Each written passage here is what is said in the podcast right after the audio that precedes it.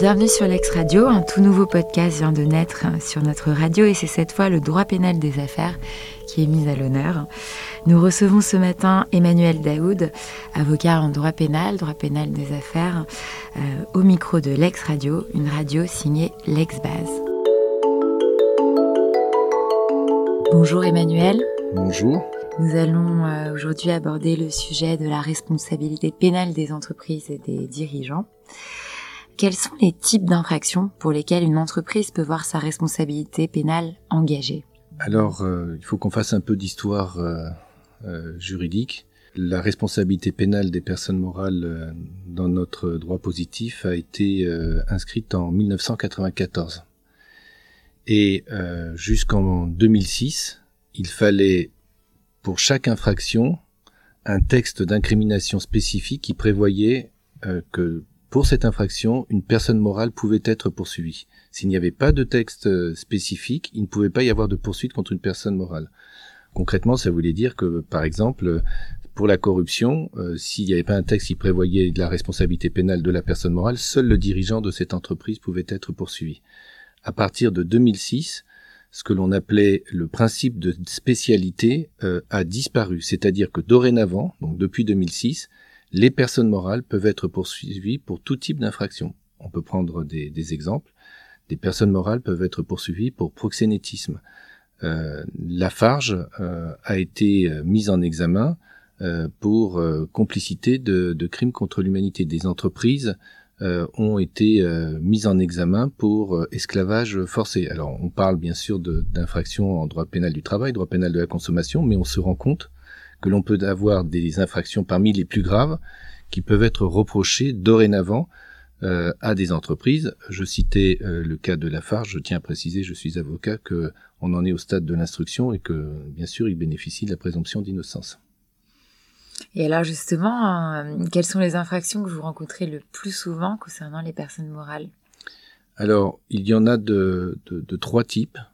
Il y a les, ce qu'on appelle les infractions liées aux atteintes à la probité, donc euh, corruption, euh, détournement de fonds publics, euh, délit de favoritisme. Il y a les infractions en matière euh, de droit pénal du, travail. Ça va de, du prélicite de main-d'œuvre, délit de marchandage, au travail dissimulé. Il y a les infractions, c'est toujours du droit pénal du travail, mais liées à toutes les accidents du travail. Euh, donc euh, qui sont des infractions où la responsabilité pénale de la personne morale peut être euh, souvent recherchée par les procureurs de la République.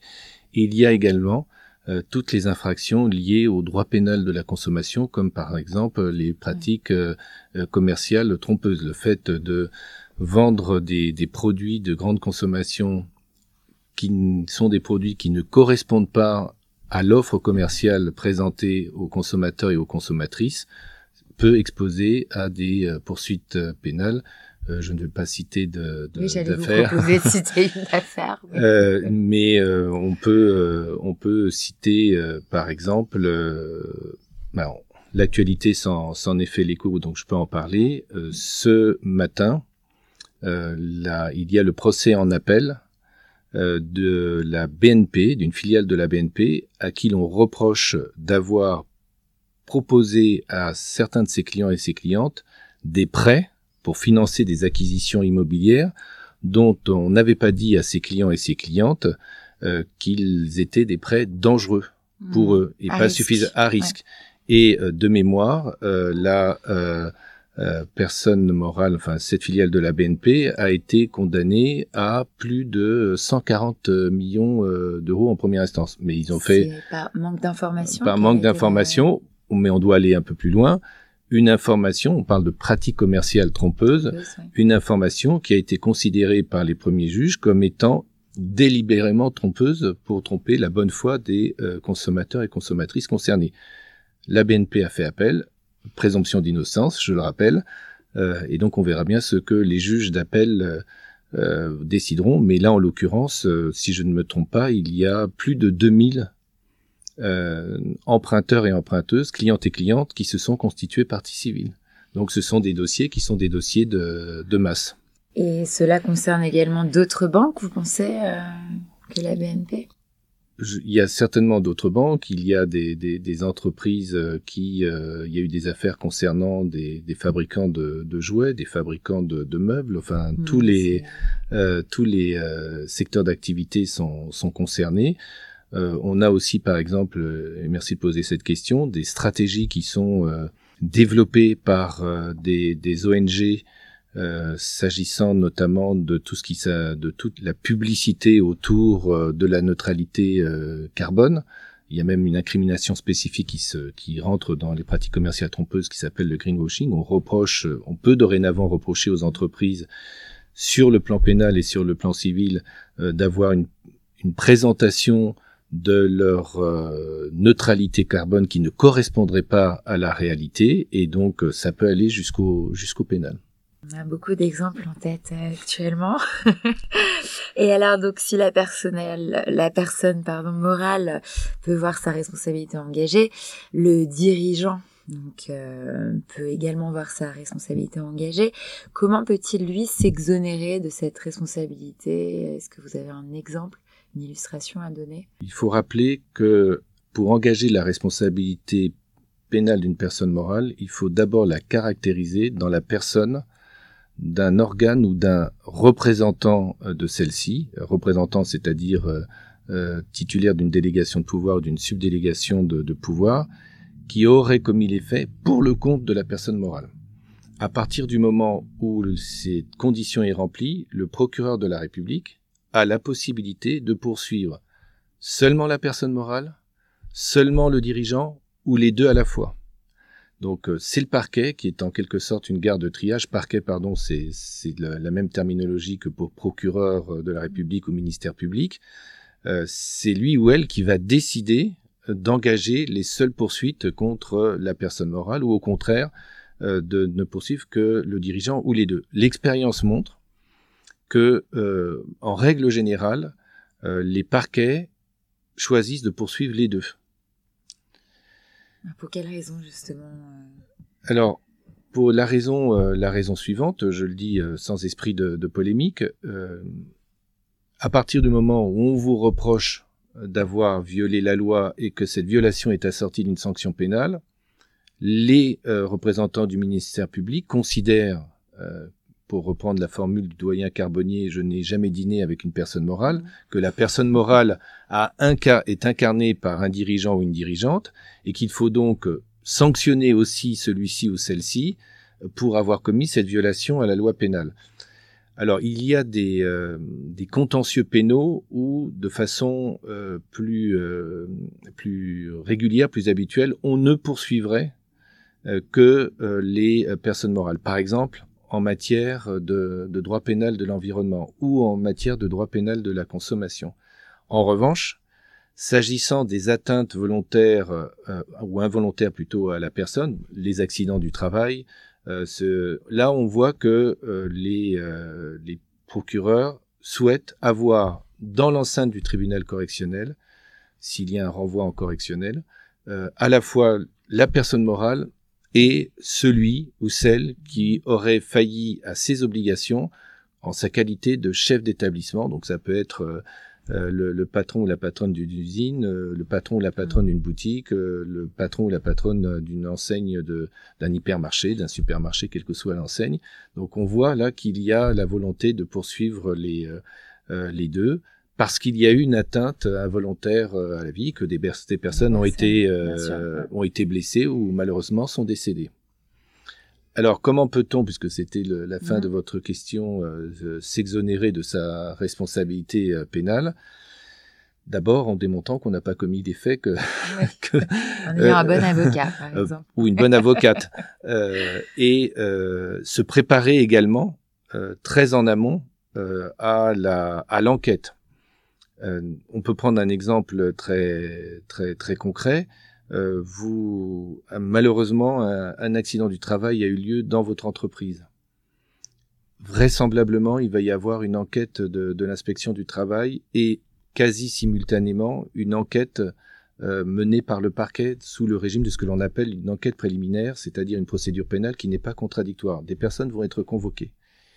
Il n'est pas pensable que dès euh, la survenance de l'accident, euh, l'entreprise concernée, son dirigeant et sa dirigeante ne se préparent pas aux enquêtes en cours. Cela veut dire quoi? Cela veut dire collecter l'ensemble de la documentation afférente à ce qu'on appelle l'hygiène et la sécurité. Est-ce que les formations des euh, salariés ont été assurées? Est-ce que les équipements de protection individuelle du travail étaient correctement fournis Les visites médicales, les visites médicales, les qualifications, les qualifications professionnelles. Est-ce qu'elles ont été renouvelées Les agréments, par exemple, exemple très très récurrent, euh, pour conduire euh, un élévateur, un monte-charge, un Fenwick, euh, il faut une habilitation particulière qui doit être renouvelée. Et ça fait partie du boulot des chefs d'établissement qu'ils délèguent souvent soit à la DRH, soit au chef de sécurité, de vérifier l'habilitation des, personnels, d'essayer d'avoir une photographie de, de, ce qui s'est passé. J'ouvre une parenthèse, il faut pas le faire n'importe comment. Euh, parce que si, euh, par exemple, on convoque tous les collaborateurs et les collaboratrices présents au moment des faits pour dire voilà ce qui s'est passé et vous allez dire cela, ça s'appelle une subornation témoin. Je préfère vous le dire parce que parfois on a des surprises lorsqu'on découvre euh, certains dossiers parce que les gens croient bien faire en se disant on va se préparer, on va se défendre et donc on va briefer les, les, équipes, mm. pour qu'il y ait un seul son de cloche. Sauf que dans les équipes, euh, il peut y avoir des personnes d'abord qui n'ont pas la même vision des choses. Vous pouvez, et ça c'est la vraie vie, comme dirait l'autre, euh, des personnes qui peuvent vous en vouloir et qui, lorsqu'elles seront interrogées et auditionnées, euh, vont se font un plaisir de dire aux enquêteurs, aux enquêtrices, parfois de bonne foi et parfois de mauvaise foi. Moi, j'ai été convoqué dans le bureau euh, de, de du chef d'établissement et il m'a dit de vous dire cela. Sinon, je perdrais ma place. Sinon, par exemple aussi. Sinon, je perdrais ma place ou euh, ou je serais pas muté ou j'aurais pas ma prime ou même euh, j'ai pas le choix. Euh, je suis euh, je suis un salarié qui est bah, par exemple je suis une, une, une, une salariée, j'élève seul mes deux ou trois enfants, j'ai pas de qualification professionnelle, j'ai 50 ans et je sais que ça va être compliqué de retrouver un boulot. Mm. Donc plutôt que de prendre le risque de perdre ma place, mm je vais aller dans le sens du vent. Mais maintenant que je suis devant vous, euh, monsieur ou madame l'officier de police judiciaire, je vais dire les choses telles qu'elles se sont passées. Et lorsque vous, comme avocat, vous découvrez cela dans le dossier, vous vous rendez compte que euh, bah, ça va colorer négativement le dossier, même si finalement le chef d'établissement est peut-être parti d'une intention euh, louable, et euh, ça peut notamment avoir une influence sur les modalités de l'audition du dirigeant d'entreprise.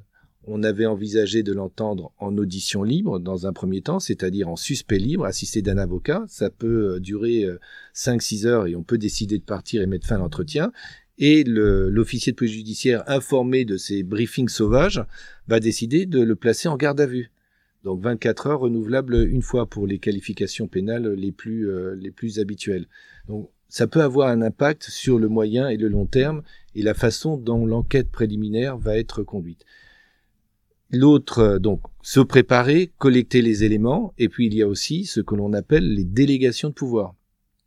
Les délégations de pouvoir, c'est la façon pour un délégant de transférer une partie de ses pouvoirs, et en transférant une partie de ses pouvoirs à son euh, délégataire, il transfère une partie de sa responsabilité pénale.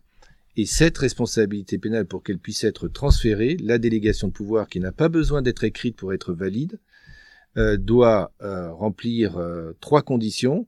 Le délégataire doit avoir l'autorité nécessaire, c'est-à-dire qu'il doit pouvoir exercer le pouvoir disciplinaire à l'égard de ses propres équipes, seul ou avec l'aide de, de la RH. Il doit être compétent, évidemment, on ne va pas confier, transférer une responsabilité sans que les gens soient compétents et il doit avoir les moyens d'exercer euh, son, son pouvoir, sa mission. Et si l'autorité délégante est un despote non éclairé et qu'il a transféré de façon artificielle les pouvoirs alors qu'il continue à s'occuper du périmètre de responsabilité qu'il a transféré, dans cette hypothèse-là, la délégation de pouvoir n'est pas valide.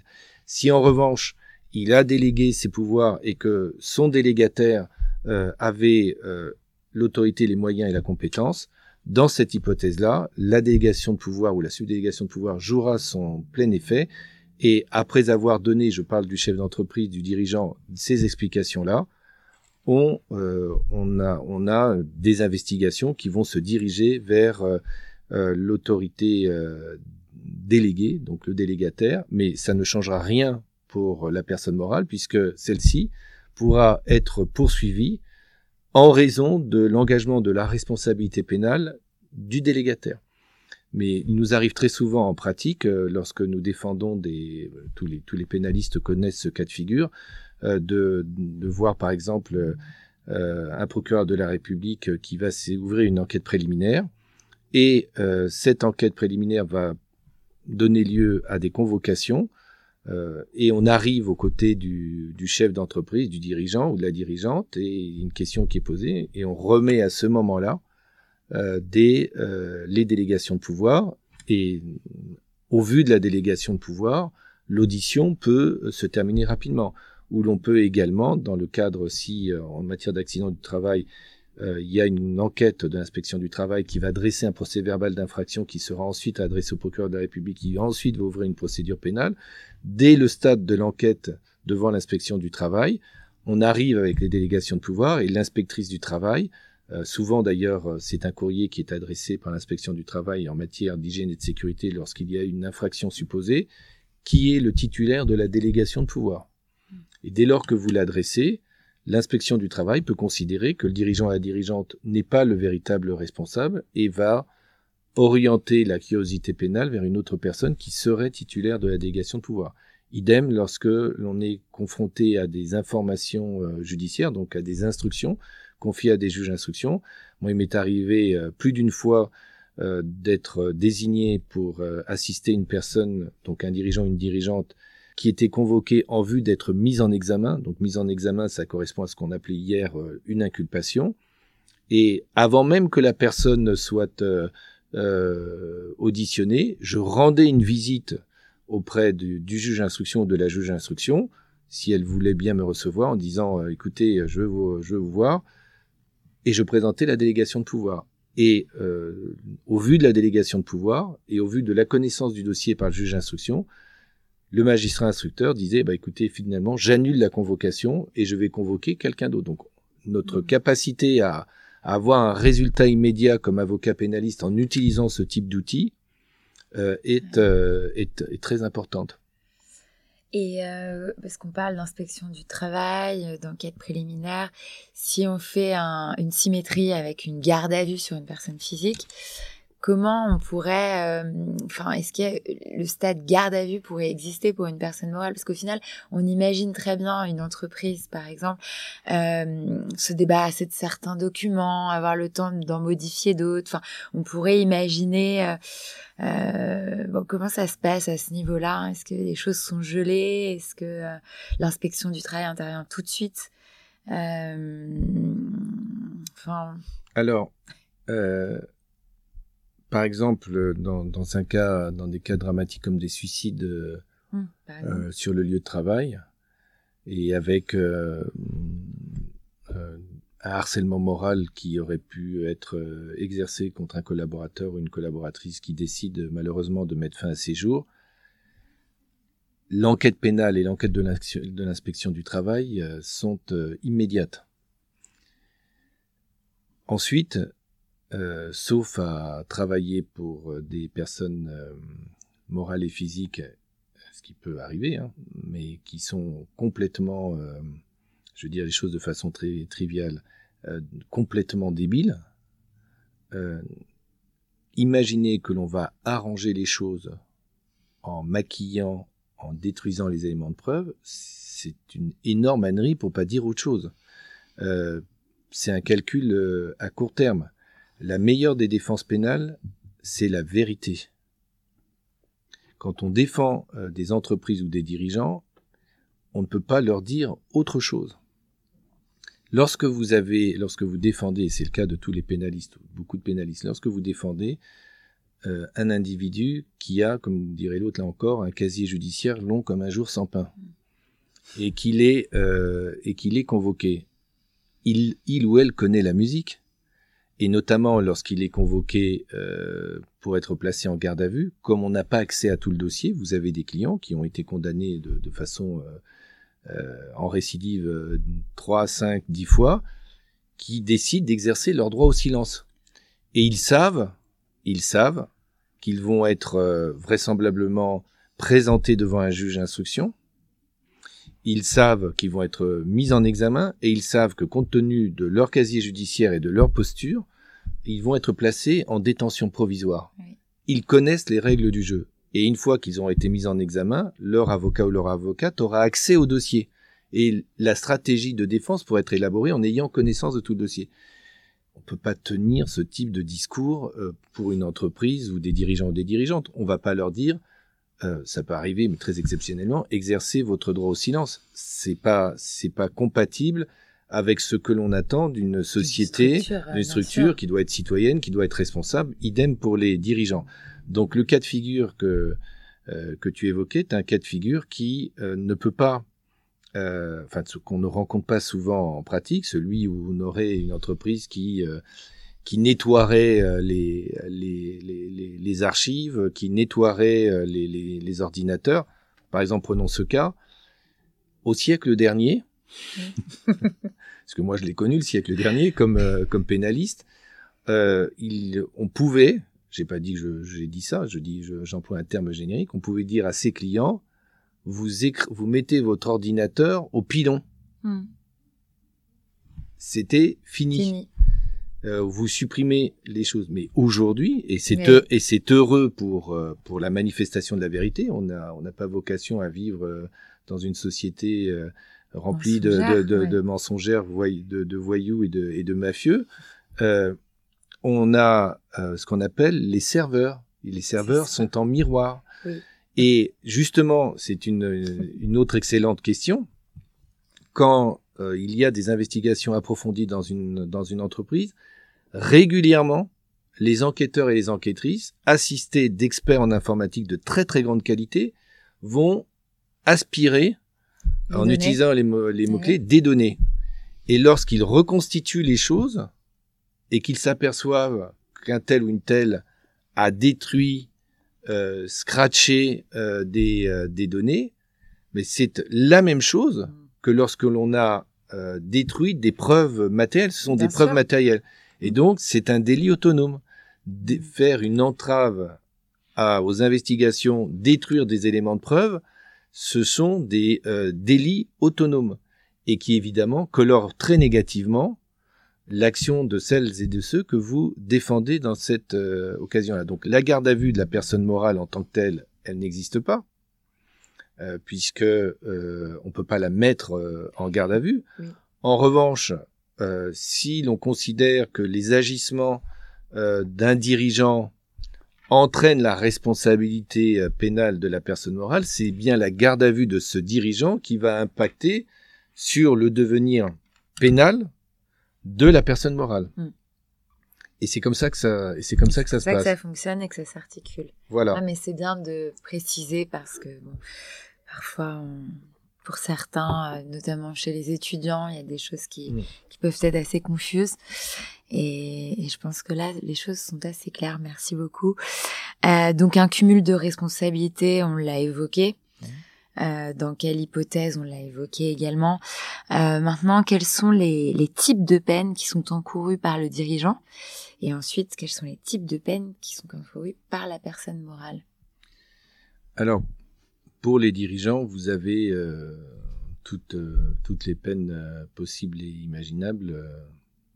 la plus forte. À l'exception de, l'exception de, de, la peine de mort. C'est avec un sourire. Donc il peut y avoir. vous pouvez. avec, vous pouvez, si on est par exemple poursuivi pour complicité de crimes contre l'humanité, et s'il y a un jour un procès aux assises dans le dossier que j'ai évoqué ou dans d'autres dossiers qui sont en cours d'instruction, il y a euh, pour les dirigeants euh, concernés, en théorie, euh, des peines de réclusion criminelle qui peuvent être prononcées. Les peines que l'on rencontre le plus régulièrement en droit pénal des affaires sont des peines d'amende et des peines d'emprisonnement qui vont de 3 à 5 ans. quand on est avec la circonstance aggravante de la bande organisée, euh, on peut, ça peut aller jusqu'à 10 ans. Je vais donner un exemple. vous avez entendu parler de Monsieur Madoff. Oui, bien sûr. Donc Monsieur Madoff, il a été condamné par un tribunal new-yorkais, je crois, à plus de 130 ou 115 années de prison. Est, il est décédé en détention. Oui, il voulait se suicider, non oui. Voilà. Et pour les mêmes faits, hum. exactement les mêmes faits, un Madoff euh, français ne pourrait pas être condamné à plus de 10 ans. Parce que l'infraction d'escroquerie en bande organisée, dans, sa qualification la plus grave et dans sa sanction la plus grave, ça ne peut pas aller au bout de 10 ans. Vous avez euh, aux États-Unis, on peut cumuler les, infractions, mais vous avez d'autres, euh, vous avez d'autres pays voisins d'une autre, comme par exemple l'Espagne, euh, où vous pouvez être condamné, euh, je parle des auteurs d'infractions euh, terroristes, à 257 années de prison. En France, c'est la réclusion criminelle à perpétuité avec des peines de sûreté ou une peine exceptionnelle qui a frappé M. Abdeslam. et donc, chaque pays a sa culture juridique, sa tradition juridique. Et s'agissant euh, de, si on doit faire une comparaison entre euh, la France et les États-Unis, euh, il y a moins de poursuites pour du droit pénal des affaires aux États-Unis, mais lorsqu'il y a des poursuites, les sanctions sont bien plus importantes qu'en France. Pour revenir à, votre question, donc peine, peine de prison, peine d'amende, Interdiction d'exercer aussi. Interdiction d'exercer, par exemple, qui sont euh, automatiques en matière de, de, banqueroute frauduleuse, mmh. mais il y a d'autres euh, d'autres sanctions. Et puis il y a aussi euh, bah, l'inscription évidemment au, au, casier judiciaire. Dans un monde euh, professionnel où vous euh, changez d'entreprise, euh, vous pouvez changer d'entreprise régulièrement. C'est la vie, c'est la vie euh, des, des, entreprises dorénavant. On ne fait pas toute sa carrière dans une boîte. Bah, quand vous avez un casier judiciaire, c'est un peu plus compliqué. Et lorsque vous êtes dirigeant d'entreprise et que vous avez une condamnation, par exemple en France, et que vous êtes éligible à diriger une filiale à l'étranger, bah, dans certains pays, le fait d'avoir une condamnation vous êtes obligé de faire des déclarations de, de spontanées de l'exil, par exemple là encore aux États-Unis ou en Grande-Bretagne, exactement, ouais. et vous ne pouvez pas exercer euh, ces, ces, activités. Mm. Euh, S'agissant d'une d'une personne euh, morale, euh, de mémoire, mais je ne veux pas vous dire de, de bêtises, euh, la peine maximale pour une personne morale, c'est le quintuple en peine d'amende, le quintuple de la peine d'amende maximale pour le, même pour le même délit, le même délit de la personne physique. Okay. Mais vous pouvez aussi euh, avoir des, des, infractions où euh, ça, ça coûte euh, très très cher. Prenons l'exemple de, alors je vais pas citer de nom, d'une entreprise que j'ai été amené à défendre. Alors ça va être compliqué pour ne pas violer les secrets professionnels. Je vais essayer d'y arriver. Euh, donc on va dire un consommateur euh, se présente au service après-vente euh, de cette entreprise qui est dans la, distribution. Et ce consommateur a acheté une étagère à 19,99 euros. Il est rentré chez lui, il l'a scié. Et moi, je suis pas du tout bricoleur, mais vous le savez peut-être ces étagères, elles sont pas toutes en, bois, en, en bois plein. C'est-à-dire que maintenant, vous avez des nouveaux systèmes avec des alvéoles euh, mm. euh, à l'intérieur. C'est un nom particulier, j'ai oublié ce nom. En termes de solidité, c'est plus résistant que du bois aggloméré. Mm. C'est comme ça. Sauf que le consommateur en question, euh, lui, il voulait, pour la mettre aux normes, il voulait un truc joli avec du bois qui se voyait de côté. Donc il rentre, j'ai acheté cette étagère 19,99€ et euh, vous m'avez pas précisé qu'il y avait du carton à l'intérieur le, le gars au service après-vente le vire de façon euh, un, peu, euh, un peu euh, musclée en le traitant de tous les noms. Le consommateur en question, polytechnicien, euh, mais ça ne lui donne pas un passe-droit, euh, connaît ses droits et écrit euh, une belle lettre de dénonciation au service compétent de la répression des fraudes. Qui débarque? Qui débarque et qui demande à voir toutes les références de toutes les étagères. 19,99 euros. Hein. Euh, là, euh, il se trouve qu'il y avait plein de produits qui avaient les mêmes caractéristiques où l'étiquetage n'était pas tout à fait parfait.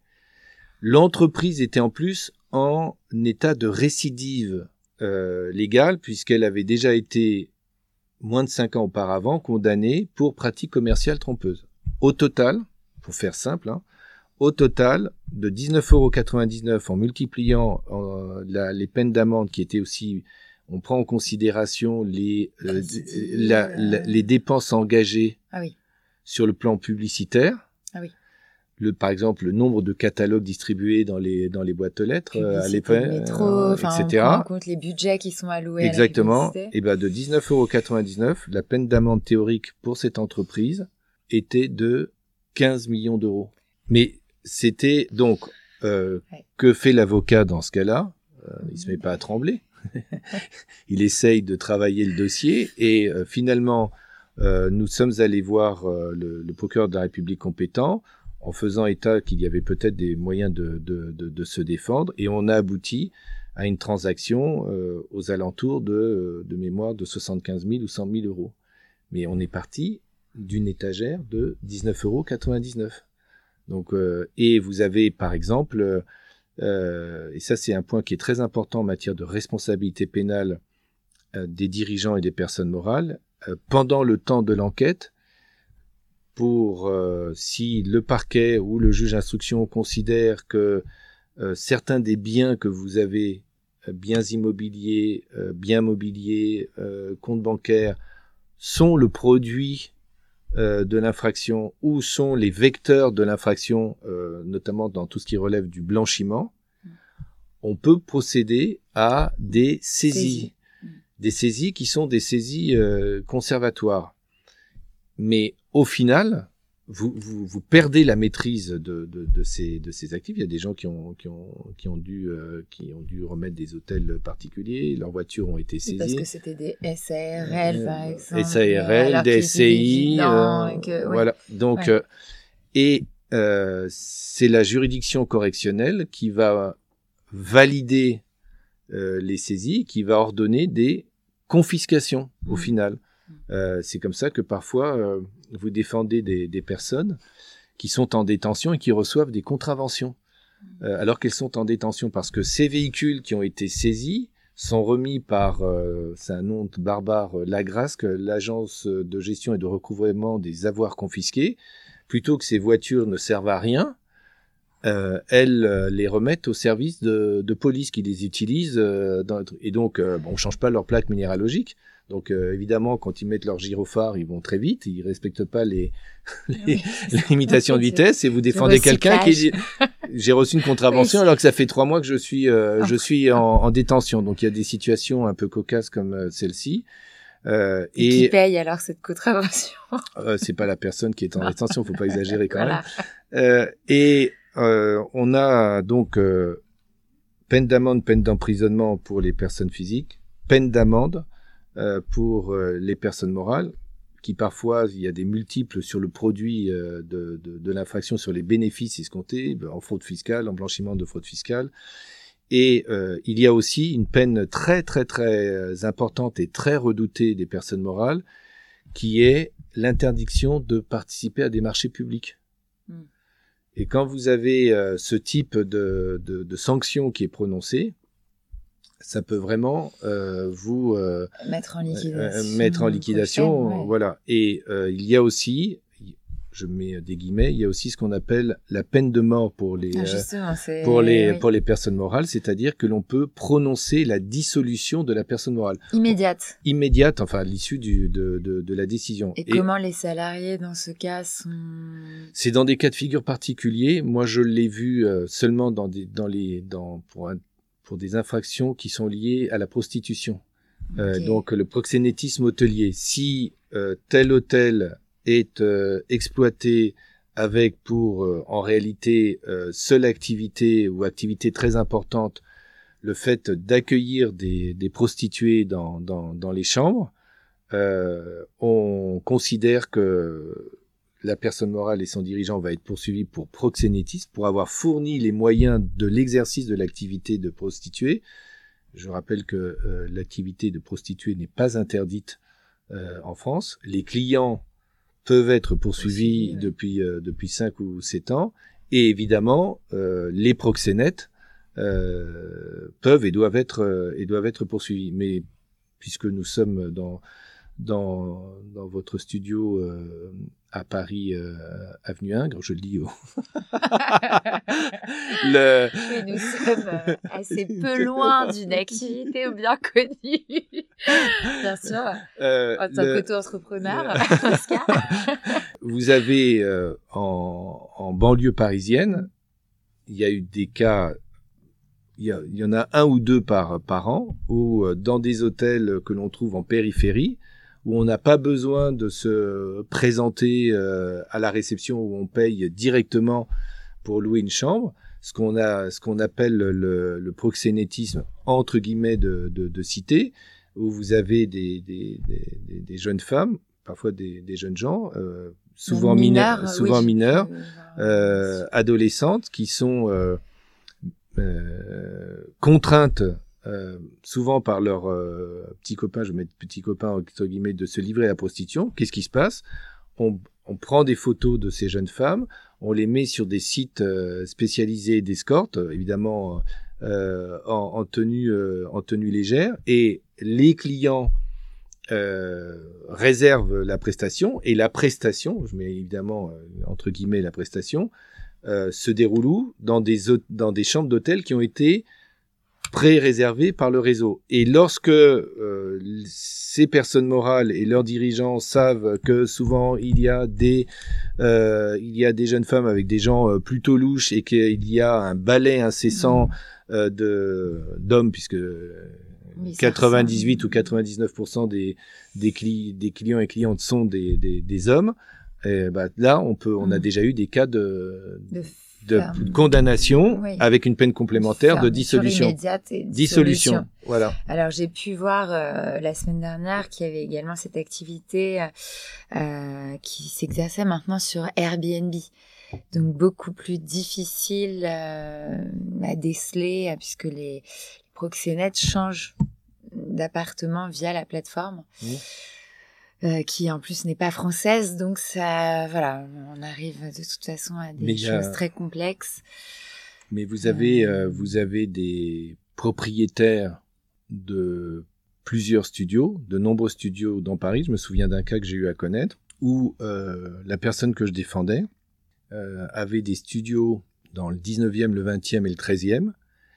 Et il a été poursuivi pour complicité de proxénétisme parce qu'il louait euh, ses studios, et je dis ça parce que c'était le dossier, évidemment je stigmatise personne, à des ressortissants euh, ou des ressortissantes d'origine asiatique, et en réalité dans ces studios, c'était euh, de, la prostitution qui s'y déroulait, et qu'on appelle, c'est comme ça qu'on l'appelle dans, le jargon, la, la, prostitution chinoise. Et là encore, je ne veux stigmatiser personne évidemment c'est le langage, mmh. euh, le jargon policier.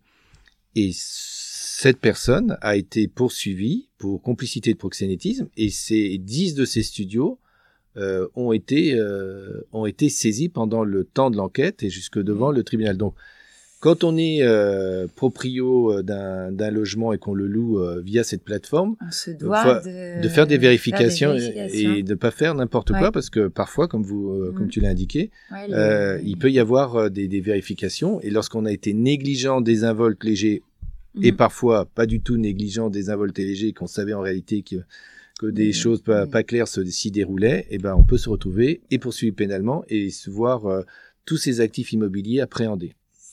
Mmh, bien sûr. Et alors, dernière question. Entreprise, dirigeant, donc euh, responsabilité. Est-ce que, est-ce que ces deux personnes peuvent avoir le même avocat? Euh, on peut, euh, dans, on peut avoir le même avocat dès lors qu'il n'y a pas de conflit d'intérêt. C'est la, la règle d'or. Dès lors que je me pose la question du conflit d'intérêt, c'est que le conflit d'intérêt est virtuel et donc il vaut mieux avoir chacun et chacune son avocat. Si le dirigeant a commis une infraction intentionnelle, par exemple une corruption pour obtenir un marché public, et qu'il l'a commis dans l'intérêt pour le compte de l'entreprise, on pourrait se dire, bah finalement c'est pour le compte de l'entreprise, euh, donc ils ont le même avocat. Mais la réalité, c'est c'est pas possible parce que on peut pas dire qu'une personne morale a cautionné une infraction intentionnelle, euh, euh, même si elle a été commise euh, à son bénéfice. D'abord parce qu'il y a un conseil d'administration, il y a des actionnaires et des associés qui vont peut-être demander des sanctions euh, contre ce dirigeant qui a fait euh, n'importe quoi. moi, ma recommandation, c'est de faire en sorte qu'il y ait deux avocats en matière de euh, pratiques commerciales trompeuses ou dans certains en matière de droit pénal du travail, on pourrait imaginer plus facilement euh, qu'il y ait qu'un seul avocat ou une seule avocate. Mais je trouve que dans la mesure du possible, même si ça coûte un peu plus cher pour les entreprises, mais il y a des assurances euh, responsabilités euh, dirigeants qui prennent en charge les frais de défense, il vaudrait mieux avoir deux avocats. Il y a un point peut-être, on a certainement dépassé la durée du podcast, mais il y a un point, il y a un point qui est important, c'est celui de la prévention du risque pénal. Et la prévention du risque pénal, pour les personnes morales et les dirigeants, elle passe par la formation. Euh, je ne pensais pas, en ayant prêté serment euh, le 3 février 1988, j'avais très envie de faire du pénal. Donc c'était l'image des du, du, pénaliste qui va en correctionnel, qui va aux assises, qu'aujourd'hui, enfin aujourd'hui, ça fait 15 ans maintenant euh, au moins, que je consacre 10 à 15% de mon activité à faire de la formation en tête à tête avec des dirigeants, dans des CODIR, des COMEX, euh, des, euh, euh, des, comités exécutifs. Je, je, forme également des directions juridiques au droit pénal, parce que le droit pénal est devenu une matière aussi transverse que le droit pénal social ou le droit pénal fiscal. Ça passe par des jeux de rôle, ça passe par des cas pratiques, ça passe aussi, avant que l'on réorganise les systèmes de délégation de pouvoir, qu'on les renouvelle, de d'éveiller, de sensibiliser euh, l'ensemble des personnes concernées au risque pénal pour qu'elles puissent signer leur délégation de pouvoir, leur subdélégation de pouvoir en connaissance de cause. Et donc, euh, la semaine dernière, euh, j'ai passé un jour et demi à former une trentaine de personnes. la semaine prochaine, ça sera le cas. Je crois que je dois avoir quasiment une formation à réaliser toutes les toutes les deux semaines. Alors, parfois, c'est des publics très peu très peu euh, élargi. Euh, ça peut être quasiment de 3 trois quatre personnes. Toutes les fonctions support. Et toutes les fonctions support. La direction des la direction des achats et ça. il y a aussi en terrain de sur le terrain de la prévention du risque pénal ce qui pourrait faire l'objet d'un podcast à soi seul, ce qu'on appelle la, la, la compliance. Oui. Donc la compliance, ce n'est, euh, c'est faire des cartographies de risque, identifier les zones à risque, identifier euh, les, les, conflits d'intérêts, mettre en place euh, des codes d'alerte éthique, des codes de bonne conduite, des codes de bonne pratique, mettre en place des procédures d'évaluation des tiers. Enfin, je vais pas tout dérouler, mais ça a pour objet d'essayer d'éviter que les infractions soient réalisées et que les gens soient informés et sensibilisés. Et euh, ça peut paraître peut-être très très surprenant et contre-intuitif. Je me félicite euh, que, au travers des actions de prévention que l'on peut avoir dans des entreprises que nous suivons depuis des années, le taux de sinistrabilité pénale est chuté de manière significative. On pourrait se dire ça fait moins de dossiers. Ben non, en fait, euh, parce que derrière toute affaire pénale pour une entreprise et pour un dirigeant, il y a aussi un risque considérable.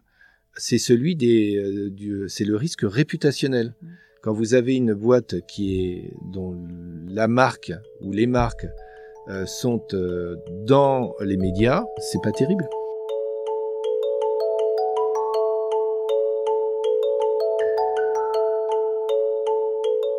Puisqu'il vaut mieux euh, prévenir que guérir, le prochain podcast sera donc consacré à la compliance euh, et nous espérons qu'il sera enregistré le mois prochain puisque c'est la régularité que nous nous sommes donnée. Merci beaucoup Emmanuel Daoud pour cette intervention et nous aurons donc le plaisir prochain de vous recevoir euh, chez Lex Radio. Merci de votre invitation.